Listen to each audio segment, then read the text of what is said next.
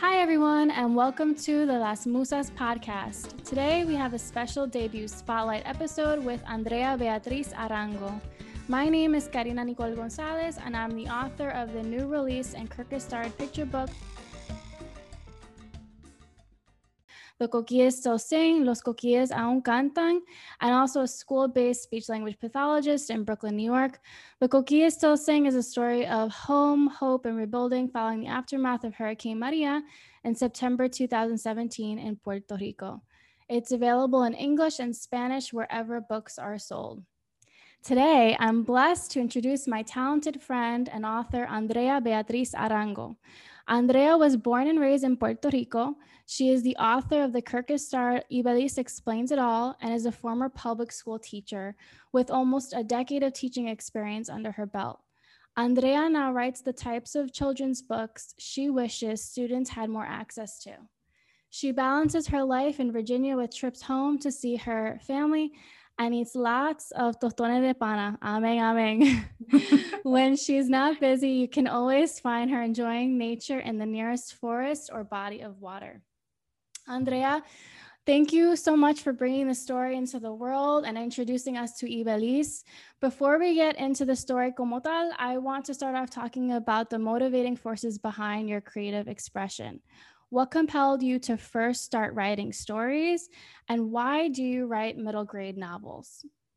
So that's a good question. I've been writing ever since I can remember. Um, recently, actually, my mom mailed me a box with just like a bunch of stories that she had saved over the years. And I mean, there's like stories that I wrote in kindergarten and like mm-hmm. first grade. So like as soon as I learned to write, basically, I was I was writing down stories. So it's something I've always wanted to do, but something that I didn't always think I could do. um, as far as middle grade, you know, I don't I don't think that I ever said, "Oh, I want to be a middle grade author specifically, but um, I've worked with a lot of kids in that age range as a teacher and as a foster mom, as well as kids a little bit older. And so I don't know, I think I just felt like really comfortable with that age range, and it made sense for me to try to write some stories meant for those kids. Um, especially because I think as we move towards a greater body of diversity in publishing, which we're not there yet, but like we're taking steps in that direction.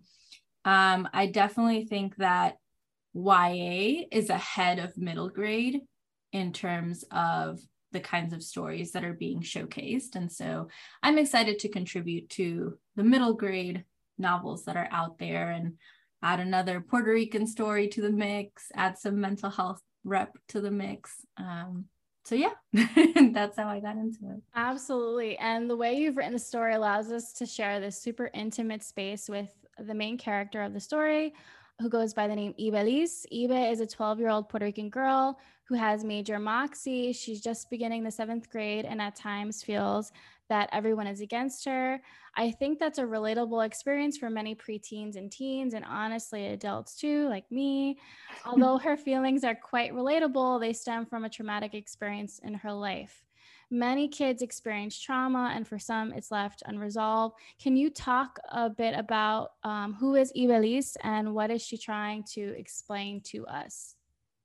Yeah, I think um, you know, there's an Iveliz in in every classroom. I think. Um, yes, she has experienced trauma, and sometimes people think of that word and they have like a, a very clear idea of what they think is and isn't trauma, and they don't realize that lots of things that you might consider small could be traumatic for other people, and so a lot of kids have gone through traumatic things, and that may be what you consider big T trauma or what you might think of as like little t trauma. Um, all trauma is trauma. and so I think it's important to write stories where kids have gone through things and are um, you know navigating their mental health which you know could present itself in Iveliz's case it presents itself as anxiety and depression and you know she has PTSD she gets panic attacks she has flashbacks. Um, and and those are things that are experienced by a lot of kids. They might not have all of the things um, that she's going through but a lot of kids and i think especially since the pandemic struggle with anxiety struggle with depression struggle with ptsd um, and there's not enough stories where this is presented um, in a way that feels like healthy and normalized and not as a stigma. You're absolutely right and can you elaborate a little bit more about how Iveliz um, navigates her uh, trauma and what does she do to help herself get through some of those difficult memories or moments that she has yeah so in Iveliz's case you know she actually has a pretty good supportive group of people around her, but she doesn't always know how to access those people, which I think is something that happens to a lot of people. You might have friends or family members who are well intentioned and want to help you, but they don't know how to help you and maybe you don't know how to tell them what you need or what you want and so for a lot of the story Iveliz is basically trying to figure out how to communicate to the people around her what she needs, how to stay true to herself. Um, and while she figures that out, her journal is kind of her her biggest helper because there she's able to write down the things that she doesn't quite yet feel comfortable sharing with the people around her. And so um, I, it is my hope that that all kids who are navigating these things have some sort of outlet like that, whether it's writing or art or sports, because um, sometimes it is hard to verbally say things to other people. But if you at least have something that you can engage in by yourself, that can sometimes help you process things independently as well. Exactly. And sometimes kids don't always want to, you know, share their feelings with their family. And that's where I want to go next. Um, family relationships are at the core of your story. And I think your story an, is an honest depiction of the complexities of the fi- family dynamic within just one household environment. As a kid, I remember reading a lot of chapter books that glossed over the family dynamic and were more friendship centered. And for me, as an only child, I remember craving more stories that centered on family relationships and your book does that exactly and so exquisitely. Can you talk a little bit about how you imagine this family, the process of developing each multidimensional character, and did you draw any of your own personal experiences as reference points for your story?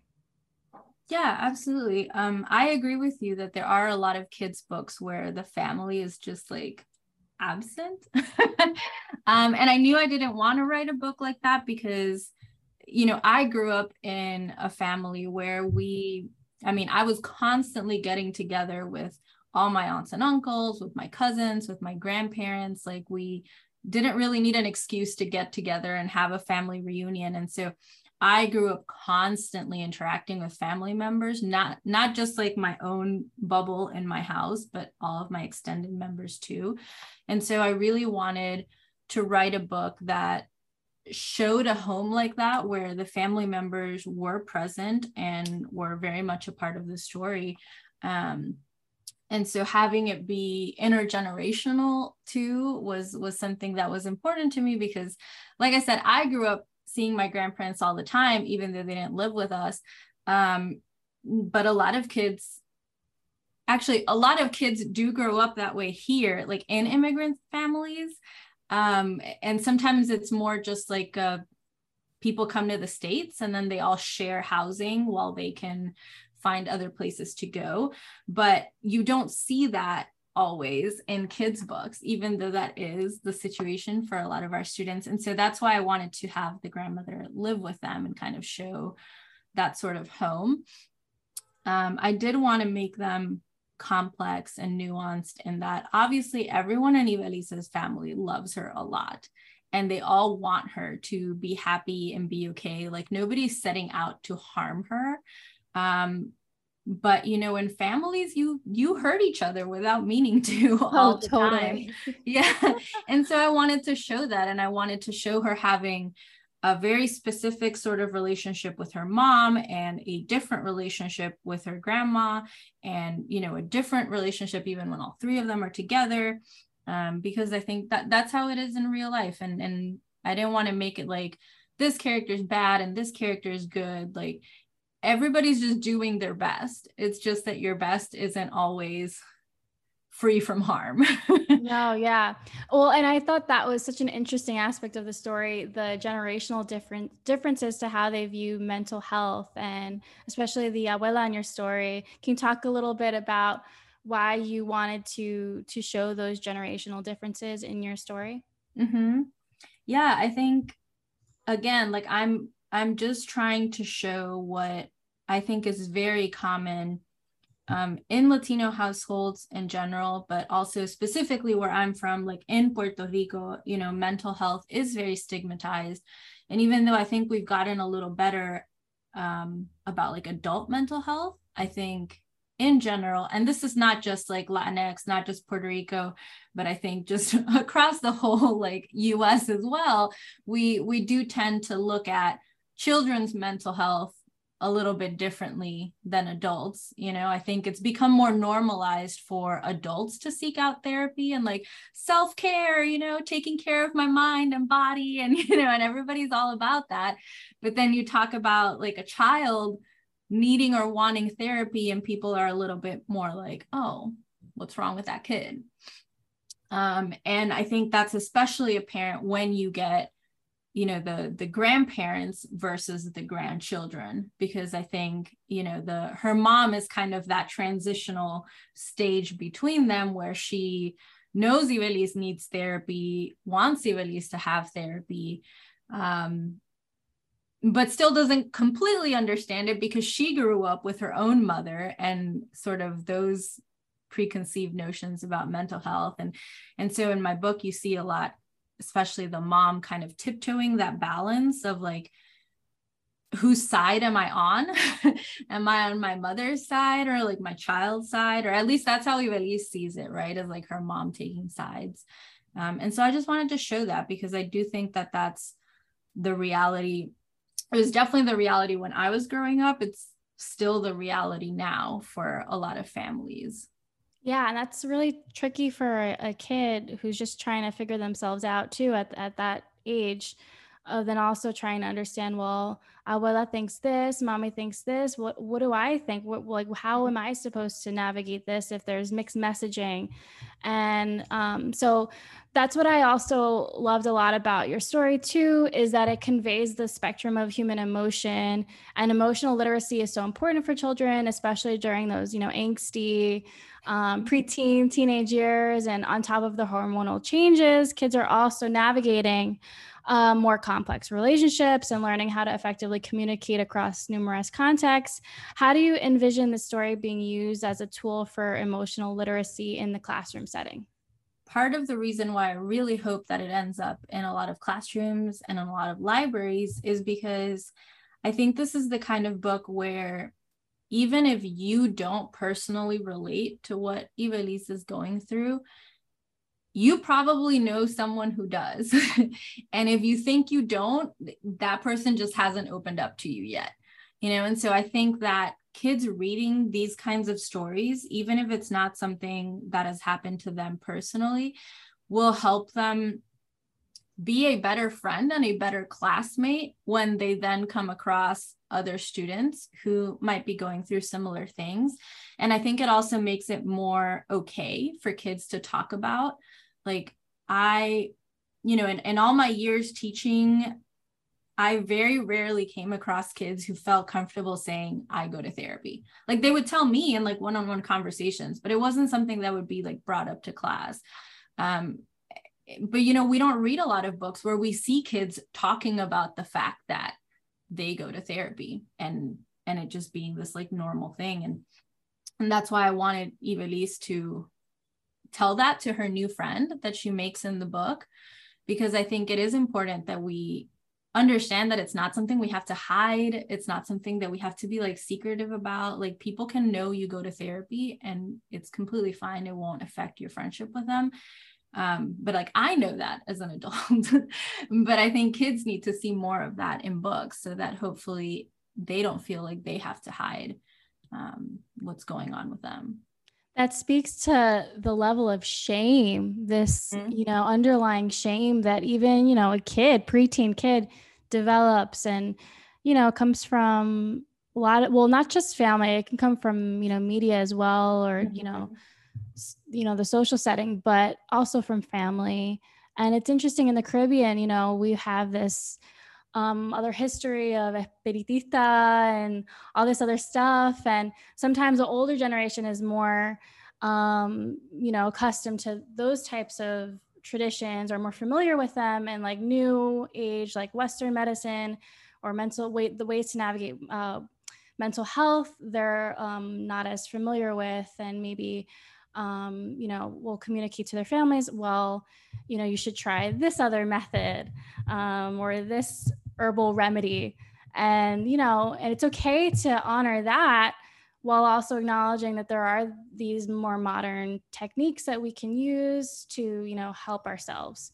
And so i think that and that it's and that it's a valid you know it's not someone just trying to like take your money and like like it's a real doctor you know? Therapists are real doctors. Exactly. Like they, they, go to school for many they, years. they go to school to be therapists um you know psychologists psychiatrists you know these are trained professionals but i think sometimes in certain communities they're still seen as like like a fake professional, you know, like, oh, they're just trying to take my money. Like, what? I can just talk to my cat, you know, like, why am I going to exactly. pay someone to talk to them? And it, yeah, there's still definitely a lot of misconceptions around therapy. And, and kids absorb that, you know, if they hear adults in their life or, you know, at school, if they hear teachers or other peers, um, those attitudes kind of make their way into you you know and and you might not respond to it in the moment but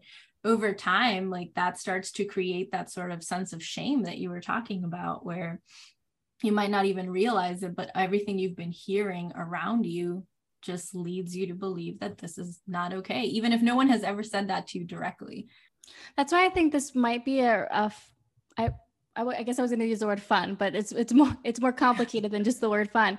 But I think it might be an interesting uh, read for a parent child. You mm-hmm. know, together. You know, they both read the book and then come and have these discussions about what they perceive from the mom, what they perceive from the child's perspective. I think that would be. Yeah, I I do think that in general, um, parents and kids at this age and above don't have as many open and direct conversations about things as they should. Um, I think a lot of the times adults are like scared to talk to kids one on one and like honestly like that.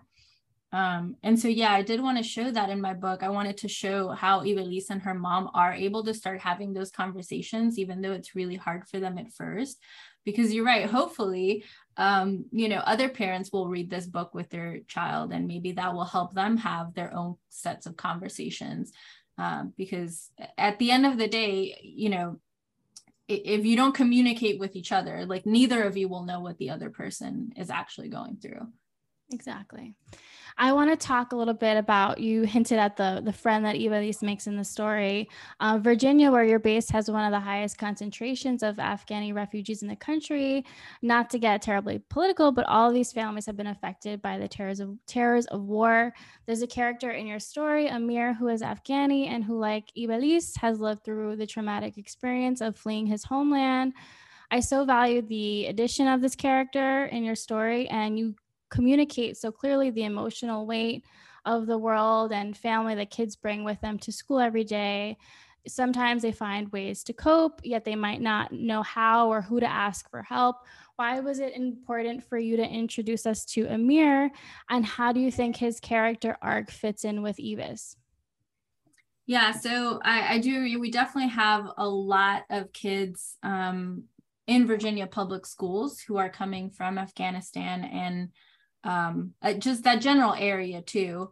Um, you know, Iran, Iraq, pa- Pakistan, just a lot, a lot of um, students coming from that area, and so I wanted to show that representation, like in my book. I I read I read somewhere once, and I don't remember who said this, um, but they said that like it you you shouldn't say your book is diverse if the only diverse character is like your main character. Mm. Like if your main character, in my case, um, you know, is Latinx, but if every single other person in the book mm-hmm. is not, then you know the book isn't actually diverse. And obviously, there's like more nuance to it than that, but it is something that I keep in mind when I'm writing books. Is I want to show, you know, her friends also um, being from other countries or having different cultural experiences or religious experiences, uh, you know, depending on what book I'm writing, um, because that's how it is in school. You know, there's such a huge mix of everything. Um, and so yeah, I I love Amir. I think he is just the absolute sweetest. Um, and I wanted to share his story too, just because obviously Iveliz's experience um, you know she may be latina but it's obviously a very different experience from other and she she says it herself you know someone who is immigrating from El Salvador obviously doesn't have the same experience that her mom did coming from Puerto Rico to the states. And so partly I wanted to have Amir like share about his grandfather and stuff um, so that kids are aware that yeah like those kids that are in the esol classes at school you know like sometimes they've been through a lot of stuff. And um, maybe you should be a little patient while they're learning English. Um, but I did also want to kind of model what a healthy friendship can look like. Um, I think kids don't always know exactly how to communicate with each other in healthy ways because what they see in media like if they're going home and they're only watching telenovelas where people are like slapping each other and screaming each other over like the smallest thing then that's how you're going to react when you have a fight with your friend at school if nobody else is modeling anything different. And so I wanted her and Amir to have this really genuine, really loving friendship that isn't perfect, because kids mess up and kids aren't always good friends. But I wanted to share that they're still always able to talk it through and resolve things in this healthy way. Like, is that the super realistic experience of like every kid no but i think it's mm-hmm. important that kids see that so they have more examples of like what a healthy friendship looks like Exactly. And what I think would be interesting for a teacher too to pinpoint all the communication breakdowns that happen between Iveliz and the different kids, her classmates in the story and with Amir. Um, you know, the communication breakdowns and also like where they're successful because mm-hmm. right, it's so important for kids to have effective communication strategies and they're not really taught explicitly like how to communicate in a healthy way with friends or family and i think sometimes you know teachers like you know we get like so bogged down with teaching to the test or you know trying to finish whatever goal we're trying to work on a lesson plan or whatever but it's important to also incorporate you know just explicitly teaching how to effectively communicate. And i want to talk about your experience as a teacher. Once a teacher always a teacher. Um, i'm a school-based speech therapist and the morning wake up times are brutal especially in the dead of winter.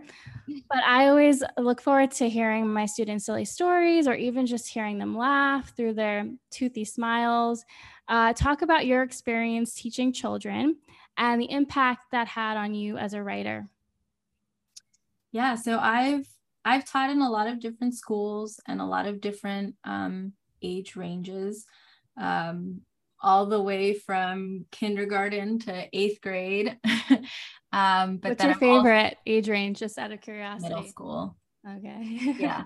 I mean, I like I like high school age too, but I've only worked with them in like nonprofit after school kind of settings. I've yeah. never taught them in a classroom.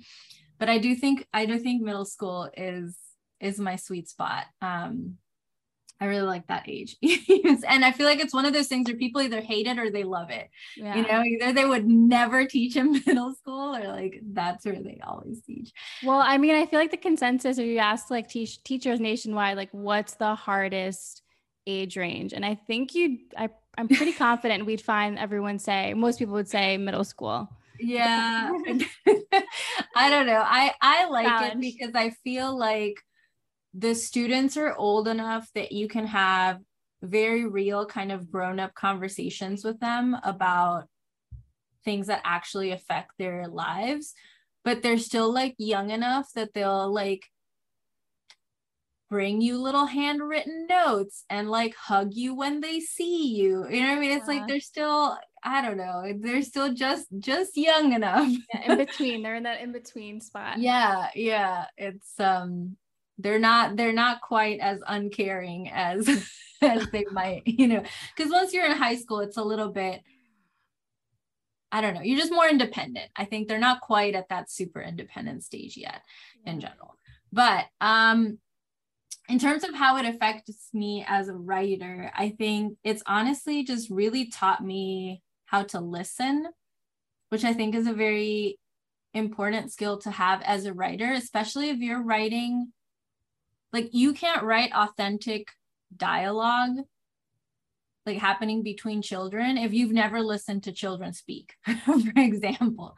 And so i think it's really taught me how to listen. It's taught me to respect and value what kids have to say like just because they're kids doesn't mean that their opinions aren't important or their feelings aren't important and i think that does come across in my writing um I, I, I don't know. I'm not to say that like if you haven't taught or worked with children, you can't write children's books, but I do think that mine are better because of the years that I've spent working with kids for sure. That's absolutely fair to say. And I I wish more people, you know, could come especially people in publishing could come along and and and see that, you know, the benefit of of having authors who work with children who've been around children, not just and and different different, different kinds kids. of children too because i think sometimes people think oh well my kids are this way or exactly. you know my sister's kids are this way but like that's that's like your bubble. That's your experience. And i think in public schools especially you just come across kids who have had such wildly different experiences.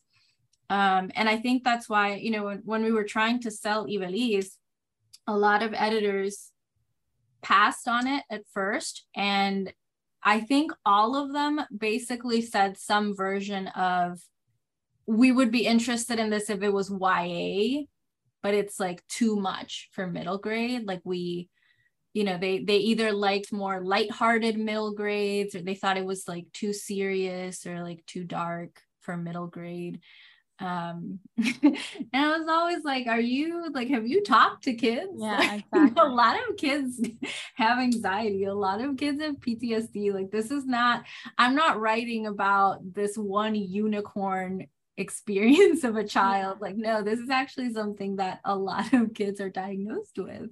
Especially um, but, especially working class families or mm-hmm. immigrants you know like those kids have very unique experience and it's not really reflected enough in kidlit and i think you writing this book you're speaking you know you're offering something for kids who have those feelings to read you know that they can feel they can relate to Iveliz or amir and you know kind of work through whatever it is that they're going through and in like a healthy way mm-hmm. i think. And i want to talk about your author's note you also provide a mental health resource guide. You know, I may not be your target audience, but I felt so comforted by your words at the end um, and your own voice as an author. I think it's probably the most thoughtful, sensitive author's note I've ever read.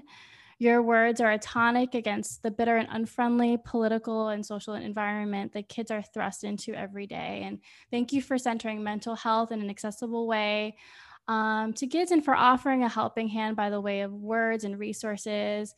Can you walk us through some of the resources that you mentioned in, in the um, back matter of your book? And what was that conversation like with your agent and editor about including um, the mental health resource guide? Mm-hmm. Yeah, I always knew I wanted to include something. Um, our discussions were more about, you know, whether to include something in the front of the book or in the back. Um, I think including kind of content warnings and like those kinds of author notes in the front is becoming a little more popular in YA, but not as much yet in middle grade. um, the reasoning given to me being that you know adults are selecting these books for kids the majority of the time and so um, they already know what they're purchasing um, but i did want to include that author's note at the end um, with some resources because i am aware that you know Iveliz does have a lot of privilege in this book you know it, she um, has access to therapy her mom can pay for the therapy um, she has access to prescription medication you know and not not all kids have that. Like that doesn't seem like a lot like oh being able to go to therapy and get medicine but you know a lot of my students when i was a teacher didn't have health insurance for example so that automatically makes anything health related so much harder um, in Iveliz's case, her mom was also supportive about obviously driving her to therapy, driving to the pharmacy to like get her meds. And some kids don't have family who's supportive, even if they have the financial means, um, or they might want to, but they might not own a car to get to where, you know, or parents' work schedules might make it so that nobody can take you to therapy. Um, and so there's just like a lot of things that are going on that Iveliz doesn't have to worry about in this book at all. Like if she wants therapy, it's there. If she wants meds, it's there. And so I wanted to acknowledge that um, in my sharing of resources because I am aware that not all kids have that option. And so that's why I wanted to include websites where kids could look stuff up if they're readers or YouTube videos where they could watch things if they're more of a visual, like auditory kind of person um, a helpline that you can call, you know, if you don't have any other adults you can talk to. Um, I just wanted to put options out there, you know, because obviously I'm going to be championing that kids who need or want therapy be able to access it, but I know that that's not always possible in this healthcare landscape in this country. But it's even even just the resource guide, I think, is something that you know, unfortunately, we don't see that often, and that's why it's so critical and so important that you included it. And it's a very loving thing to do as an author because you're like, here, this, here, you could have just been like, here's this story and then end it. But you actually care about the reader and how they're um, reflecting on everything you you wrote in the story and and then possibly thinking about how they're how they're feeling themselves you know mm-hmm. so it was really really wonderful and um i also want to ask you so you know, we read the book, Iveliz explains it all. How do you imagine Eva in the future? What does her future look like in your eyes? So I think this is one of those books where, you know, obviously not everything is going to wrap up perfectly at the end because, um, you know, if you have anxiety, you have anxiety for life, right? There's not like a switch you can like toggle. Like you can learn coping skills, you can learn ways to manage it better, but like that anxiety is not going to disappear, right? Or that traumatic event that happened to you isn't going to get magically erased from your memory.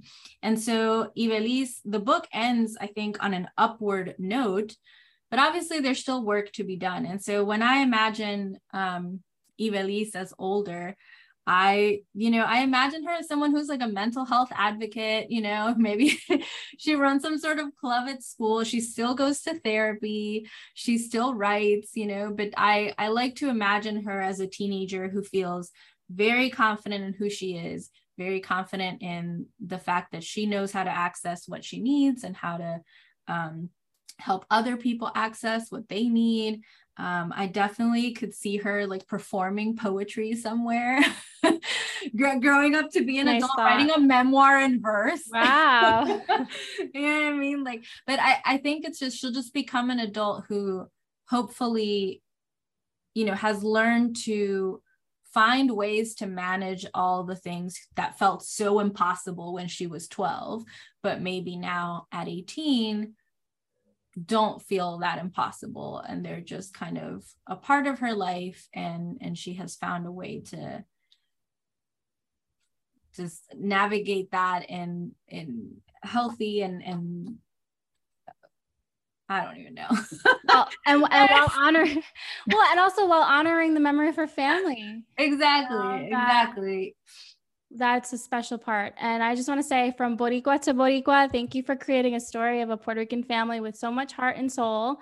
Everything from the reference to Hurricane Maria to the reference of ensalada de bacalao, which everyone, that scene is hysterical. Um, it's a beautiful thing to see anyone write so lovingly about their patria and their culture. And I really feel that love when I read Iveliz Explains It All. I truly believe that to be Boricua is to be part of a community in resistance. And as a creative person yourself, you're preserving our culture, our dialect, as does Ibe, even though she might not realize, realize it. How has growing up in Borinquen shaped you? And what are your favorite thoughts when you reminisce about um, when you grew up there? Yeah, I mean, it's one of those things that I I feel like I keep thinking about it all the time because I I I guess I never really stopped to consider, like, when I first moved to the States, I just automatically thought that I would be so similar to like any other Latinx person in the United States. Like, I think until I was here, I didn't really understand the nuances of people who immigrated here through like a lot of hardship and trauma, people who were born here and had to navigate maybe not feeling as close to their culture as they wish or not speaking the language. Um, I think like I didn't realize like all my privilege until I moved here. Like even the fact that like I went to school in Spanish, you know, K to 12, like the fact that I considered myself to be a very strong reader and writer in Spanish, like that, that is a privilege because people growing up in the States, those kids don't even have the opportunity to do that unless you happen to live somewhere where they have like dual language schools or, you know, but that's, that's not the given right? Usually you you go into school and then you just have to focus on english until you get to middle school and then maybe you can take like a spanish elective depending on your school you know but it's more focused on you know early conversational kind of language and not like the kind of spanish i was doing where we were reading you know don quixote and writing essays about it um, and then so there's so many things that I think I think about differently now that I'm in the States because when I was in PR, everybody was having the exact same experience as me in terms of culture and culture. language. And then now getting here, this thing that I never really thought of, like everybody's Puerto Rican in Puerto Rico kind of thing. And then coming here and I'm like, what do you mean? Like there's like all these different distinctions or like people will say like oh you're not puerto rican enough or you're you know like uh, those are things i never thought of.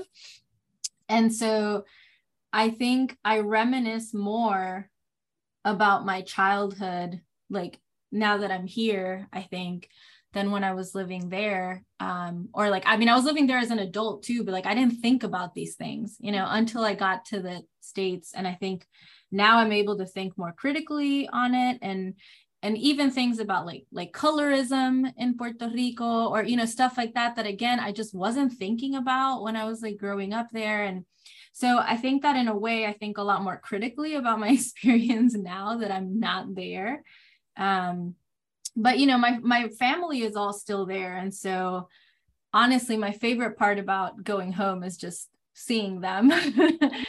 So i do i do try to go home very often and see that. But when i'm just thinking about it in an abstract way i definitely think about it differently now. Um, i just know a lot more now than i did then. Yeah that's fair. Well i think you're because because you grew up there for me when i would visit it would just be in the summers and it was just like so magical and i wanted to live there like full time as a kid and i didn't understand like why my parents left you know because it's mm-hmm. such a beautiful place. You know, it's where my my extended family lived, and um, so it's fascinating, like the different experiences that we've all had. Mm-hmm. Um, although we're all from, you know, historically the same region, you know, the yeah. different experiences that people have. So now, listeners, you're in for a treat. Literally, kind of. Perhaps we can settle some uh, age old debates in this last few minutes, Boricua style. So um, I'm throwing down the gauntlet here with, uh, with a speed round. So, Andrea, you can only choose one. You can choose it, I guess, from your perspective, or I guess if you were Iveliz, like what would she choose? Uh, it's up to you. Okay. Um, but I'll do it from me. so we have flan de vainilla or flan de queso. Um, I I will say flan de queso, but I have been vegan for eight years and I have yet to have a good vegan flan de queso. Like I like I've had it de vainilla. That's hard, yeah. So I still say like theoretically I like the queso one more, but I haven't had it in so long that I don't know. I just Charlottesville, you know, is not just like teeming with people making like vegan Puerto Rican desserts. I, I'm vegetarian too, so we're the outliers because Puerto yeah. Rico is like very pork centric. Yeah, yeah. Um, and and I'm a I'm a good cook, but I'm a I'm a really bad baker. So oh, baking is so it's not like I mm, a flan that's like too high level for me. All right, next up, piragua or limber. Piragua. Piragua. yes. Why? Because I don't like ice. Oh, and with a piragua, I could just like suck on the syrup with the straw. Whereas I felt like the limber like didn't give me much choice but to suck on the ice. Yeah, I see that. Yeah. Oh, I just love coco. Okay, so tostones de well, you kind of gave this away earlier in your intro. tostones de pana o de plátano?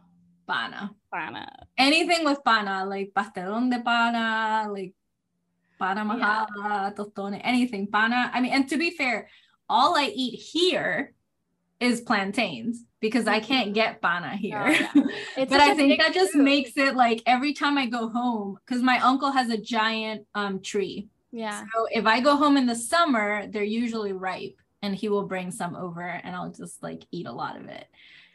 He brings them. How, how does he do that? They're huge. Yeah. He will come with like a oh giant bag with like, I mean, usually he'll only bring, well, now he only brings like two. It, well, it just depends. Like my sister's two. there too. yeah, exactly. Um, and so when I when I went there in the summer, um, they were like like super ripe. So he was like, you guys need to like cut this up now and mm-hmm. like put it in the freezer or in the fridge because if you just leave the pana sitting on the counter, it's like gonna go bad. That's how ripe yeah. they were. So yeah but it, it was delicious i love it so much but yes if someone doesn't know like they're they're head sized they're Bas- yeah like a big basketball yeah, yeah they're very big yeah like green basketball all right next one empanadilla or alcapurria empanadilla Okay, yeah, I would too. Alcapurrias are good, but they're very greasy. Too greasy. Yeah, that is too greasy. too greasy. And um, and I will say I I don't know how to make alcapurrias. Like I will like if I go home, like I can find veggie ones or whatever. Um whereas like empanadillas, I can make my own version here. Absolutely. You yeah. know what I mean? I just feel like they're easier. Like if I'm craving them, it's something I can make in Virginia and I can do them in my air fryer so I don't have to fry or anything. And it's just like easy. I don't know how I would even go about making an alcapurria. Yeah, me neither. It's a mystery. we'll, have to, we'll have to watch a little closer next time. Okay, now a beverage here. Malta or Coco Rico? Neither. Neither.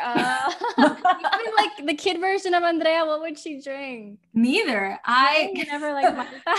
no, I I know it's I yeah I don't like but I'm weird about beverages in general. Like I really will just drink water. Oh, that's that's the healthy. Like I'm one of those right? people. Yeah, no, it's healthy, yeah. but like I I've just never been like a beverage kind yeah. of person. Well, yeah, the beverages that they like um, advertised to kids are insane. Like so much sugar. Like Malta has so much sugar. But I remember as a kid, I was like, oh yeah, like I can never drink this in like the U.S. Like my mommy doesn't buy it over there, so I would, you know, down like three a day, and it just it's just so unhealthy. But there, I, I like kid version of me. I remember enjoying the taste, but I know they're super sugary. Okay, polvorones o florecitas. What? That's not on the list you sent me. Okay. um yes, we, I, okay, I'll go I'll go with the florecitas, which by the way, I I think are accidentally vegan. Really? Wait, yeah. Florecitas? Yeah, yeah. I think the last time um I was there, it was one of those things where like they were out and someone was like, "Oh, Andrea, do you want them?" And then they're like, "Oh, wait, can you have them?" And we like checked. oh, that's sweet yeah because they don't have they don't have gelatin or anything even though it's yeah i like, think you're right. Um yeah i remember having those all the time. My grandmother mm-hmm. always kept them in the house. All right last one hopefully. Turrón or pilona de coco? Turrón. Turrón. Yeah me too. Here's the thing i love coconut but i don't like coconut candy Yeah, I mean, I like limber, but pilona de coco. Yeah, I if I had to pick turrón or pilona de coco, I'd I'd pick turrón for mm-hmm. sure. That's like when I think of turrón, I think of like Navidad, right? It's like yeah, it's definitely like a holiday, especially like holiday treat. Yeah, uh, but those sure. are not vegan, right? It's like milk nougat, nougat. Yeah, they they probably aren't. Um, I definitely haven't had one. Or, You know, there's like a lot of things that I just assume. Right, when it comes to PR, I tend to assume that most things aren't vegan. you know what I mean? Yeah, sure. Water. Agua de coco. That's it. Yeah. Um, ensalada. Um, unless someone like specifically brings me like one of the times I went recently, my my brother's girlfriend um went to some bakery and brought us like flanes that were vegan. Wow. And and they were like a bunch of different flavors and stuff. And so i just like ate a ton of flan you know? But unless someone specifically tells me that something's vegan i i don't know. I don't i don't trust it. Yeah, you're right. No you're right not to trust. Like i rem- like like arroz con gandula like usually like you would think that that doesn't have meat. Yeah, but you're like, no, there's like some sort of broth or yeah, bone. Exactly. Or, I, yes, 100%. well, thank you so much, Andrea, for this amazing conversation. Um, lastly, like, where can um, listeners find you? And do you have any extra special news that you want to share? Um, I am mostly on Instagram and it's my name. So Andrea Beatriz Arango um, that's that's where I am like every day. My other social media, I don't check that often. So Instagram is the place to be. Um, as far as news, my I mean, buy my book. it's not going to be at Barnes and Noble. please, please ask your indie bookstores to to carry it. ask your libraries to purchase it. yeah, we got to support independent bookstores, and that will be out September thirteenth, two thousand twenty-two. Right? Yeah. So I mean, hopefully, right by the time this goes live, yeah, it will be out. Oh, well, thank you so much, Andrea. I mm-hmm. can't wait for your book to come out officially and for everyone else to read it. Thank you so much. If you'd like to learn more about Las Musas or our books, please visit our website at lasmusasbooks.com or find us on social media at Las Musas Books. And be sure to check out our bookshop page where each purchase of one of our books goes, goes towards supporting independent bookstores. If you enjoyed this episode, please like, review, and subscribe wherever you listen to your podcast. You can also sign up for Las Musas newsletter to have podcast updates as well as other Musa news such as release dates, teasers, spotlights, and more delivered straight to your inbox. Thank you so much for listening.